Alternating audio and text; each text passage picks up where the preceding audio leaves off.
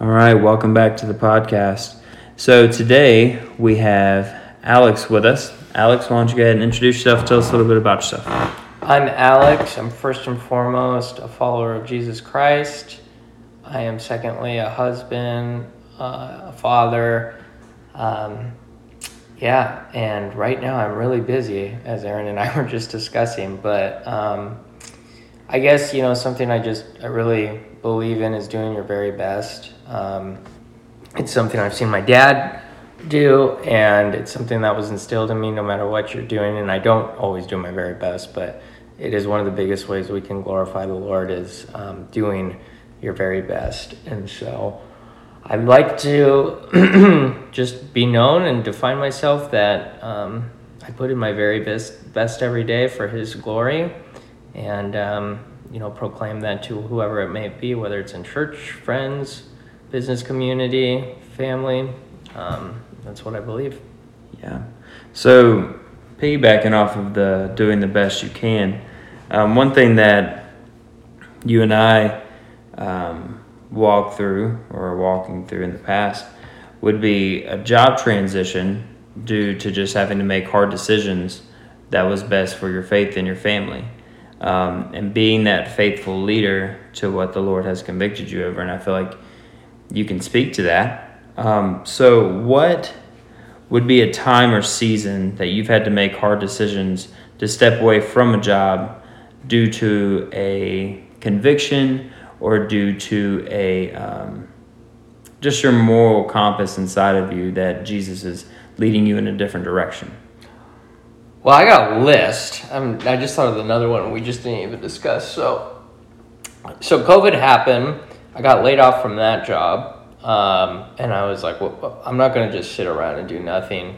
And so I went to work for an electrician, um, and then I was kind of doing handyman work on the side of that.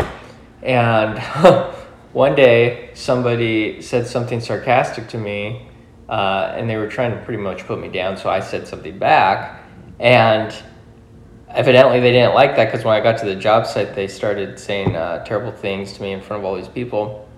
And I don't know, this is the first time this has ever happened, but I went, wow, I don't need to deal with this. Yeah. And it's just being confident in the Lord. And I went home. I mean, I almost left the keys and it was the company truck. I almost left the keys in the truck and walked home because I was so close to my house. Um, but I took it home and I said, I think I'm going to quit because I said, I, I'm making terrible money. I don't get treated well. Why am I dealing with this? And um, so I put in my two weeks, and the guy was like shocked, like, "Well, I didn't think you'd do that." And I'm like, "Well, I didn't think you were gonna like insult me in front of a bunch of people." And then because I had, um, I was doing like handyman work, I had like a, a pipeline of people, and um, I started. Uh, I want to say it was like the Monday after Thanksgiving. I started doing handyman work, and man, I was making amazing money just doing handyman work, like fix my toilet, do this, and um, hours hours were a little rough, but um, did that, and then that was just kind of like I don't need to be treated like this, and you know the Lord's gonna. And it was just such a clear like, what? Why are you here? So that was the first one, and then the second one was I was recruited by a company to come work for them, and uh, through like COVID issues, I went from hey, we, you know, you're the most ambitious person at this company. It's just all over you. Um, we can totally see it, and I, that was actually at the time a dream job where um, I was like, honey, this is it. This is where I'm gonna like be for the next 20 years. And uh, shortly after that, they said, uh, you know, if you don't compromise this moral dilemma that you have, you're gonna be fired. And I went, oh wow, that's interesting. And those that one was tough because I was going, okay, am I in the right here? Am I in the wrong? Like, should I do this? Should I not? Well, it's not that bad. And um, and me and my wife just kept talking about it, and we knew that God was pushing us out of um, California is at the time where we were at, and God just provided. He's he uh, a friend called me out of the blue and said, "Hey, do you want to um, come up and work here?" And I'm like, "Yes, get me out of here." Um, and so I hope I'm I hope like this has answered some of the questions. Yeah, for and, sure. And so then there was that one, and then there was one um, more recently where I felt like they weren't um, they weren't serving their clients in the best way they sh- they could have been, and um, everything felt like more of a show than actually hard work and um, doing the right thing. And a young man I saw, he was going through a similar thing, and I saw him with his um, his compromise, and I, I probably should have I should have acted on that one faster, because there was something in the back of my mind saying this is wrong, this is wrong, which is the Lord. Um, and I was distant to my wife at the time. I wasn't discussing it with her. And uh, one day I just kind of like laid it all out like, this is going on and it's insane. And, um, you know, God's always provided a way out somehow for, for me in my life. And, um, you know, He says that in His Word. He, through temptation, He gives us a way out. But He's always just for whatever reason, there's always been another door that's open that's been pretty clear. Um, yeah, so those are kind of my testimonies. But I guess what was the question? So that definitely tackles um, a few different seasons you've walked through in the past where you've had to make those hard decisions. So going back to the dream job, Mm-hmm. uh, the job that you thought you were going to retire from, twenty years. Yeah, 20 years. Um, how did it feel as the main provider or the only provider Yeah. um, in your family with a wife, with kids, and with all these different responsibilities that you had? What, how did it feel to have to take that step and go to your wife and say, hey, we have to walk away? What was that conversation like? What pushed you to that? And how did you navigate that hard conversation? Well, my my wife's actually, and maybe this is a, a more of a marriage thing. My wife's never doubted me. So my recent transition I just had, um, you always get asked, "Well, what's your wife think? What's your wife think?" And now I actually ask that a lot when people ask me about transitions. I'm like, "What's your wife think? What's your wife think?" And my response, my latest response, and it made me cry was, "My wife's never doubted me." And I said, she's seen a lot of money, she's seen no money, she's seen little money, and um, that I I've just been blessed in that way. Like she doesn't worry about money or finances. Um, that I, I guess I don't know. Maybe the man thinks about more, but she's never doubted me in those things, and it's been kind of crazy to watch. She's seen me make. I don't know, nineteen dollars an hour to fifty-five thousand dollars to a hundred, back down to eighteen dollars an hour. Um, so she's seen all that to unemployed to, and um, you know, she's just always trusted me, and I, I don't know if it's just because I've put in her that I'm gonna work and I'm gonna get things done. Um, yeah, it, it was more like, hey, honey, this is what's going. on. Well, it sounds like maybe that you that you took the time to build that trust with her before the season happened. So that way she understood who you were, she understood your work ethic and so on. So that way if these situations or when these situations presented themselves, she had sure footing to know that you were to try that you were going to make the best decision possible in the moment. And I've and right, and I've never given her any reason to doubt. So I don't, you know, I'm I'm fairly boring. I work. I'm a dad. I'm a husband. I do some stuff around the house. like Yeah. I said, it's pretty, but I'm consistent, and I think that's one of the biggest things is that maybe I've put that confidence in her that he is consistent. He will follow through with what he does, um, and that I think that's a huge comfort to a wife. Yes, I know. My wife and I were having a conversation just a few nights ago um, about the the anxiousness that can come from or in a wife if the husband is um, not consistently providing or not trying to provide. Yeah. Um, and that's one thing that she and I have always talked about is no matter what happens, no matter what's going to come in our future, my job is to make sure that she's provided for, my children are provided for, they have a home to go to. And it seems like you also have lived that out in your personal life. Yeah. Yeah. So, with the marriage side of it, when you're walking through and navigating these hard times, communication has to be key. Yeah. Um, what about your children are little, Yeah. And so they obviously don't understand the ins and outs of dad's job or dad's job's changing, this, that, and the other. But I do remember you and I were at men's study together, and you, this was during this last transition, and you talked about taking your kids to the trampoline park and how that affected you because your previous job just had you so incredibly busy that you couldn't do that. Or I couldn't be present with them because I was thinking about it. Yeah. So how did that not being present even how did that affect your relationship with them in comparison to now that you're still busy, Yeah. but yet God's also like correcting the ship when it comes to that side of it. Well, I've heard two sayings. One was a mentor uh, from a church a while back who said, um, I don't know, I think my firstborn was maybe one or two at the time, and he's a very successful Christian leader. And he said, uh, uh, don't ever look at a picture and go, like, yeah, I kind of remember that, but I wasn't there. Like, and that's always stuck with me.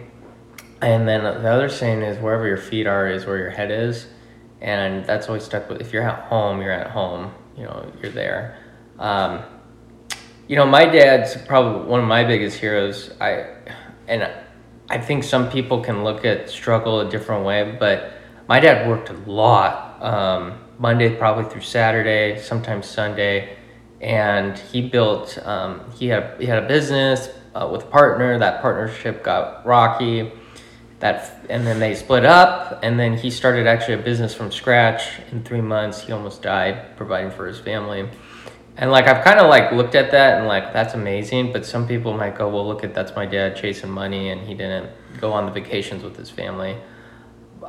I've always seen that as like that is kind of an amazing way to show your children but he didn't have the boundaries i think that i put on myself that yeah, I do have hard stops on Monday through Thursday, Friday.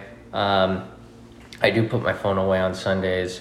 Uh, and, you know, I've tried to instill be your very best to my kids. Um, it's a big thing for us. And then, you know, they know this saying because I say it all the time how do leaders lead? Leaders lead by example. And um, I think they've seen that with me that I'm, I'm willing to sacrifice, I'm willing to put in the hard work. Um, I, I heard this the other day because I'm like, how do you know how do you figure out sacrifice? I don't.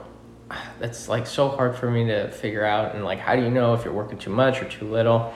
And somebody said he said he made a commitment for ten years that he was going to work, and he was going to work very hard. And he said, here are the things I didn't sacrifice. I didn't sacrifice my marriage, my children, or um, my business. But he said I did sacrifice all the little silly hobbies. And he said i worked from 22 to about 35 and that's all i did. And i coached my kids little league games. I um, went on date nights. We went on vacations. But he said i put away all the silly hobbies. And um, that's something that men need to get better at i think today. Yeah, I know it's easily um, it's easy in the world that we're in now to be distracted. I feel like we as men are constantly bombarded with all the different little things we can either be involved in, like you and I were discussing a second ago, um, or being so focused on work that we're not really any good anywhere else. yeah Um, I can remember my dad coming home and he worked, I don't know, 10 minutes away from where we lived and it was a family business, but he was there all the time. He got two days off a week. One was Sunday and one was Thursday. Thursday, none of us were there because I was at school. Mm. Sunday, uh, it was his day. And I can remember him being so worn out with his job that he had nothing left to give Yeah. us.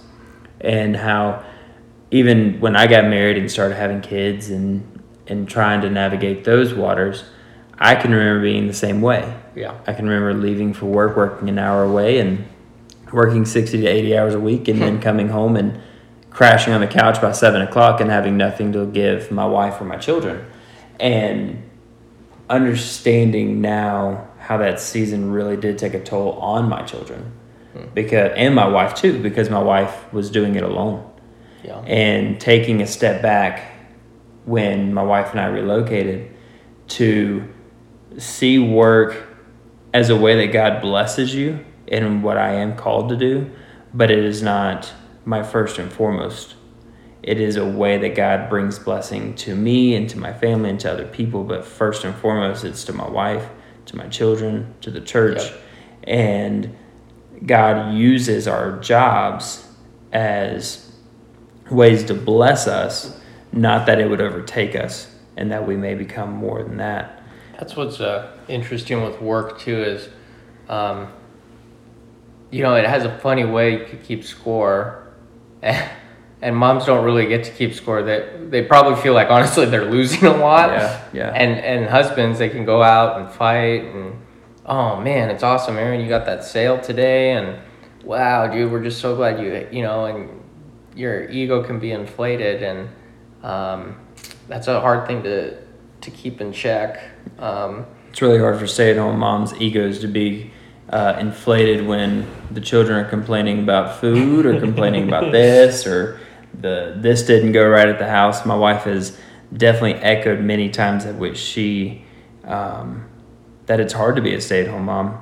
Yeah, and I think going back to hard seasons when we are we as the providers are having to step away from a job or to make different big decisions like that, it can be either difficult for the wife because they feel an uneasiness or like we spoke a second ago about you know your wife um, and my wife that because we've put in the time to shore up their foundation within us and by the way that we're going to handle ourselves and our business that they can still rest at night to know that it, it's going to be okay yeah.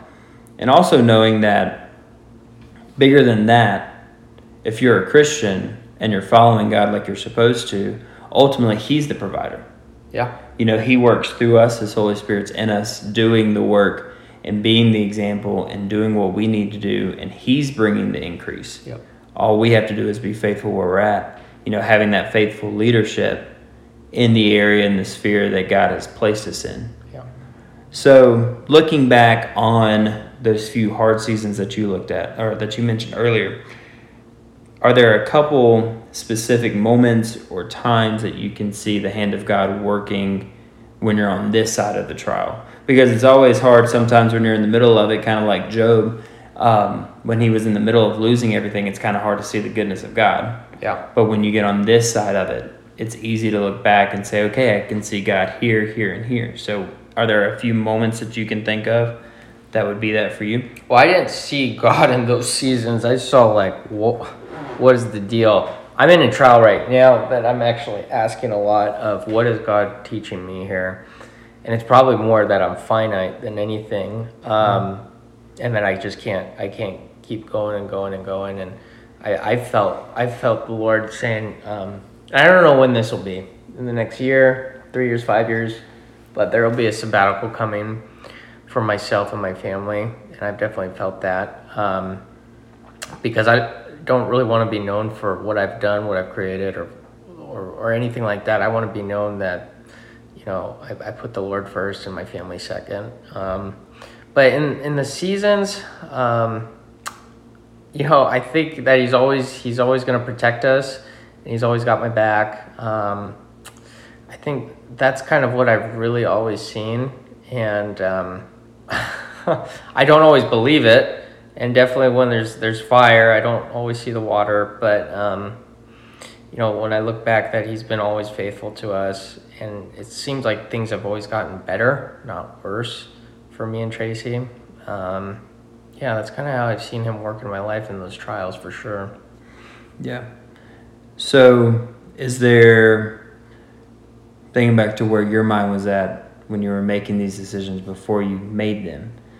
What would be a tip you could give the listeners that might find themselves in a situation where they're having to make the decision to walk away or stay when they feel torn between these different these different decisions or paths? Don't think about it too hard. That is a crippling thing to do. And my one of my gifts i think is i don't think very hard. Well that's a curse too because then i go off and do something. Probably i'm like oh well i didn't think that all the way through but don't think about it too hard because um, just in a time of transition, it's like, okay, here's the facts, here's not the facts. Should we do it? Should we not? It, you can just overthink things and overcomplicate things to death. And I, I maybe I don't know. I've just I've never tried to think very hard on things like, okay, here's the decision, let's make the decision, let's do it. Um, so that's probably one of my biggest advices is don't think too much about it. And then at the same time, like if it's breaking, um, if, it, if it's breaking God's laws, then that's an obviously obvious decision right there. I think the still small voice that keeps you up at night or isn't keeping you present with your family, that's a big, that's a big one right there is, um, you need to listen to that and you really need to um, you really need to think about where the next spot might be or what, what your future would hold uh, those still small voices. I feel like as a kid i heard that voice a lot more than i do today with so much noise that's going on. But if you hear that still small voice of what's going on there? Why is that happening? That doesn't seem right. That seems off. Uh, you should really really listen to that and discuss it with your wife. That's something i've made a mistake before. Um, and I've just been trying to wrestle with it myself. And um, yeah, one of the stories, one of my favorite stories is Jacob wrestling with God, honestly, because yes. There, if you look, his whole identity is pushed away when he actually does it. So his family, his business, all of that's like, you know, put to the kibosh on and then he's actually not just wrestling with God; he's wrestling with who he is as well. Yeah. And um, he's saying, "Say my name," because actually in the beginning he was uh, who was his brother? My name is Esau. Esau. Yeah. So he was impersonating Esau. Mm-hmm. So he didn't. He was trying to figure out who he was too, and he was asking God to say his name. Um, but I don't know. Maybe he maybe he wouldn't have gotten his hip out of place if somebody was there with him. I'm not yeah. sure, but um, you know, just relaying it with your wife. I'm, I think more so now. I'm always asking my wife for advice after the last couple of years. Isn't it interesting how, especially as men, we can draw our identity from our job? Absolutely. And something like you know Jacob wrestling with God. It's like when you are wrestling, or when you're wrestling with who you are, and you don't have a firm if your identity is not firmly rooted in Christ and who He says you are, then it is very easy to get sucked into the the minutia of life. It's easy to get sucked into what do other people think of me. It's easy to be able. It's easy to get sucked into approval from people yep. who don't matter to begin with. Yeah. Um, when it comes to your eternity, right? Where we're going to spend eternity comes only from God, not from the coworker sitting beside you, right? And so when we have that eternal perspective and we're rooted in Him and we have an open communication with our wife and with God and our families, that is a breeding ground for success. And uh, and that is also where you can faithfully lead your family when all those boxes are checked. And you were talking about not getting so much wrapped up in the details. I feel like sometimes the devil can sit there and wrap up, get you so wrapped up in the what ifs that you try to make all the decisions off of the what ifs. But like my wife and I were talking about the other day, you can't base your life off of what might happen. Like there does come a point in time where you have to make that decision and move forward with with wisdom with confidence that God has you where you're at for a season and He may be moving you for another reason to another season. Yeah. So, to wrap it up, one question that we like to ask um, obviously, this is the Valleys to Victories podcast. So, what is victory to you? What, is, what does that mean to you? I don't know. I think I look back on both of those. Like, the world is um, success, and I was reading a book that we as Americans we just want more, more, more, more, more. And um, I think this has been the last few weeks, but I think victory is, you know, Sammy Costa said it. Um, I don't know if you read that book, To Hell with the Hustle, but what if your job is just here to love your family and love your neighbors? What if that's just your job? Yeah. And um, at the end of the day, once you die, it's only going to take a couple weeks and everybody's going to forget you anyways. Like, you know, I heard this on a podcast. It said Kobe Bryant died, and it was like, oh my gosh, we lost Kobe Bryant. and then something else happened a couple weeks later, and it was like, all right, Yeah. we move on. So I think victory is, you know, just making great relationships with great um, brothers, great sisters. Um, victory is watching my children and making sure that they're they're um, living for the Lord, that, that that they have joy, that they don't put their identity in their works, um, and that they're a light. I think that's the biggest victory, and that I just at the end of the day, when it's all said and done, I created some amazing relationships and had some amazing friends. Um, you know, who I may have done some cool things with, maybe I haven't done anything cool with, but um, you know, loving your neighbor and loving your family, I think, I think that's really victory. Is you know, we were talking about simple, Yeah. making my life more simple. Yeah, we can get caught up in all the craziness of life and think that we have to earn all this money or have all the toys, but at the end of the day, it's about loving God and loving people. Yep. Loving the one that you're around, loving your family, loving his church, being plugged into a community of, of fellow believers that you can just live life with. Uh, in the New Testament, it talks about just working with your hands, living a quiet life. Absolutely. And, you know, that's Tito Quiet, opposite. simple life. Yeah. Yeah. It's it's the opposite of what we find ourselves now with the, with the society we live in. More like you said, more and more and more. They want bigger and flashy and more toys, but I feel like that's the opposite of a quiet and simple life. Me and my wife, that's actually a good point. Me and my wife were talking about that kind of dream building, but actually dream building into the simple life. And we were like, if we made X amount of dollars annually, could we just be fine with that? Mm-hmm. The house we live in, just that amount of money, given 10, 20% of it to church or, or an organization. I don't want to start another organization. There's pr- plenty of them out there. And could we be okay with just that amount of dollars every year? And I was like, yeah, that's great. I'd be happy with that. Yeah. when you start to weed out all the like you talked about the unnecessary hobbies, right? Yeah. The silly hobbies. When you start weeding out all these silly hobbies that take up time and money, and you just take that same effort and turn it into building something for your something that will outlast you, which is your legacy. Yep. Your children, your children's children, those grandchildren, and um, I think that's really big. Well, man, thank you so much for coming on today and, and Yeah. talking with us. Uh, we'll have to get you back on here soon. Absolutely. Thank you, man.